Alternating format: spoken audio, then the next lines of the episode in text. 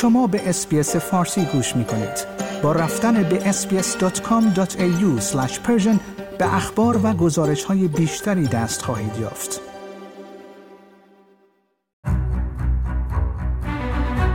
تنها دو روز پس از غرق شدن سه قایق تندرو و سرنشینان حوسی آن توسط ناوگان آمریکایی در دریای سرخ ایران نافچه ایرانی البرز را به دریای سرخ فرستاده است پیامی که ایران می‌خواهد با این اقدام بفرستد چیست؟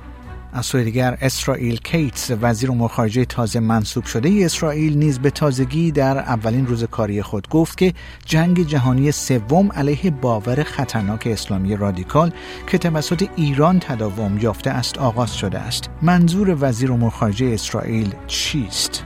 و به تازگی از یک طرف شاهد کشته شدن صالح العاروری نایب رئیس دفتر سیاسی حماس در بیروت پایتخت لبنان بوده ایم و متعاقبا شاهد بمبگذاری در مراسم سالگرد قاسم سلیمانی فرمانده سابق نیروی قدس سپاه پاسداران آیا می توان ارتباط معناداری بین این دو حادثه پیدا کرد؟ اینها پرسش است که من پیمان جمالی در گفتگوی خودم با آقای مجید محمدی جامعه شناس و تحلیلگر مسائل سیاسی ایران به آنها پرداختیم.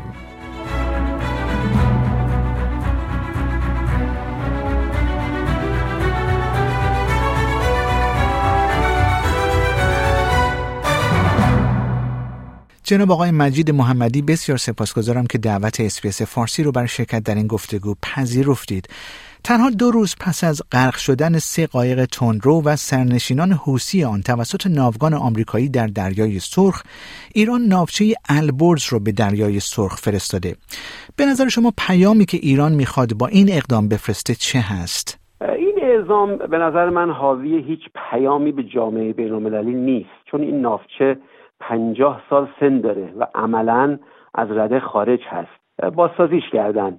و اسمش رو هم عوض کردن. این ناوچه در برابر ناوه های دوازده کشور اروپایی و ایالات متحده که بر اساس یک ائتلافی در دریای سرخ قرار هست که فعال باشند نمی‌تونه تاثیر چندانی داشته باشه. در صورت تصمیم ایالات متحده برای نابودی اون امکان مقاومتی از سوی این ناوچه وجود نداره. اعزام این ناوچه تنها برای نمایش اقدام تهاجمی بعد از تبلیغات جنگ طلبانه توسط دستگاه تبلیغاتی نظام هست. حکومت به هواداران اندک خودش می‌خواد نشون بده که در جنگ اسرائیل و غزه نقشی داره و داره سهم خودش رو ادا می‌کنه. در حالی که جمهوری اسلامی اگر در حمله اکتبر از حیث آموزش و تجهیزات و فرماندهی و تأمین مالی نقشی داشت حدش رو نمی‌دونی دقیقا در جنگ مابعد اون در کنار نشسته و تماشا می‌کنه چون نمی‌خواد جنگ دامان مقامات و سرمایه اونها رو تر کنه. به سخنان حسن نصرالله اگر نگاه بکنیم اقداماتش سخنان حسن نصرالله به خوبی نشون میده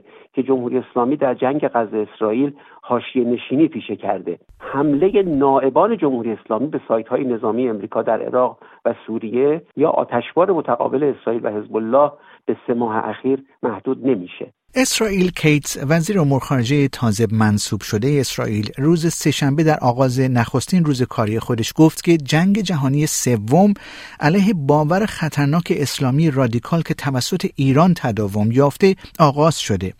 تحلیل شما از اظهارات آقای کاتس چه هست؟ من فکر می‌کنم آقای کاتس داره برنامه آینده دولت موجود اسرائیل رو بعد از نابودی حماس در غزه رو اعلام می‌کنه که عبارت است از یک از میان بردن گروه های نیابتی جمهوری اسلامی مثل حزب الله لبنان، حشد شعبی، حوثی ها، فاطمیون و زینبیون در سوریه که بخوان علیه اسرائیل اقدام کنند. دوم از میان بردن برنامه اتمی جمهوری اسلامی و سوم از کار انداختن هسته های تروریستی سپاه که در پی اقدام علیه اسرائیل هستند. برنامه بعد از نابودی حکمرانی حماس هم سپردن غزه به نیروهای بین المللی یا منطقه‌ای هست. یا این چشماندازی است که دولت موجود اسرائیل داره که البته در مورد اون توافقی بین المللی وجود نداره. همچنین چنان که از عملیات موجود ارتش اسرائیل برمیاد دولت نتانیاهو تلاش می‌کنه نوار غزه رو غیر مسکونی کنه تا اگر فلسطینیان مهاجرت نکردند تا سالها درگیر بازسازی باشند و فرصت تجدید قوا پیدا نکنند بنا به گزارش وال استریت جورنال تا نیمه دسامبر 2023 70 درصد خونه ها و 50 درصد ساختمان ها در غزه نابود شده یا آسیب دیدند. دولت موجود اسرائیل داره اونچنان هزینه ها رو برای حماس مردم غزه و حامیان قطری و ایرانی و سعودی و ترک اونها بالا می‌بره که دوباره به فکر تونل سازی و عملیات نظامی علیه اسرائیل نیفتند. به تازگی از یک طرف شاهد کشته شدن صالح العاروری نایب رئیس دفتر سیاسی حماس در بیروت پایتخت لبنان و متعاقبا شاهد بمبگذاری در مراسم سالگرد قاسم سلیمانی فرمانده سابق نیروی قدس سپاه پاسداران بودیم. آیا از دیدگاه شما می‌توان ارتباط معناداری بین این دو حادثه پیدا کرد؟ بسیار بعید هست. چون اصولا کسانی که ارتباط رو برقرار می‌کنن به دنبال این هستند که بمبگذاری در کرمان رو به اسرائیل متصل کنند ولی خیلی بعید هست که اسرائیل دست داشته باشه و امروز هم داعش این مسئولیت رو پذیرفته. حذف الارودی بخشی از برنامه زدن سر حماس توسط اسرائیله. گرچه اسرائیل مثل همیشه رسما اون رو نپذیرفته اما نتانیاهو قبلا به طور نمادین همه اعضای حماس رو مرده اعلام کرده. اسرائیل در کنار زدن اعضای بلندپایه حماس حدود ده هزار از حدود, از حدود سی هزار جنگجوی این گروه رو از میان برده. این امر نشون میده که اسرائیل برای ماهها در غزه درگیره و نمی‌خواد در این دوره جبهه تازه ای علیه خودش باز کنه. اما بمبگذاری در یک جمعیت بیدفاع شامل زنان و کودکان مثل سالگرد سلیمانی در کرمان بدون اون که این جمعیت اقدامی علیه اسرائیل کرده باشند هیچگاه مشی این کشور نبوده. چون این چون هیچ هدف راهبردی در مورد ایران در بر نداره. اون چه هدف راهبردی برای اسرائیل داره فشل کردن برنامه هسته‌ای از میان بردن هسته های ترور سپاه از کار انداختن آموزش و تجهیز گروه های نیابتی قطع مسیرهای تأمین مالی و اجرای عدالت علیه تروریست است. حذف فرماندهان سپاه مدیران برنامه هسته‌ای و اعضای گروه های اسلامگرا همه هدفمند و متوجه به خود این افراد بوده و نه اعضای خانوادهشون. فراموش نکنیم که اسرائیل در برابر رژیم اسلامی داره برای حیات خودش میجنگه جناب آقای مجید محمدی بسیار سپاسگزارم که وقتتون رو به اسپیس فارسی دادید لطف دارین آیا می خواهید به مطالب بیشتری مانند این گزارش گوش کنید؟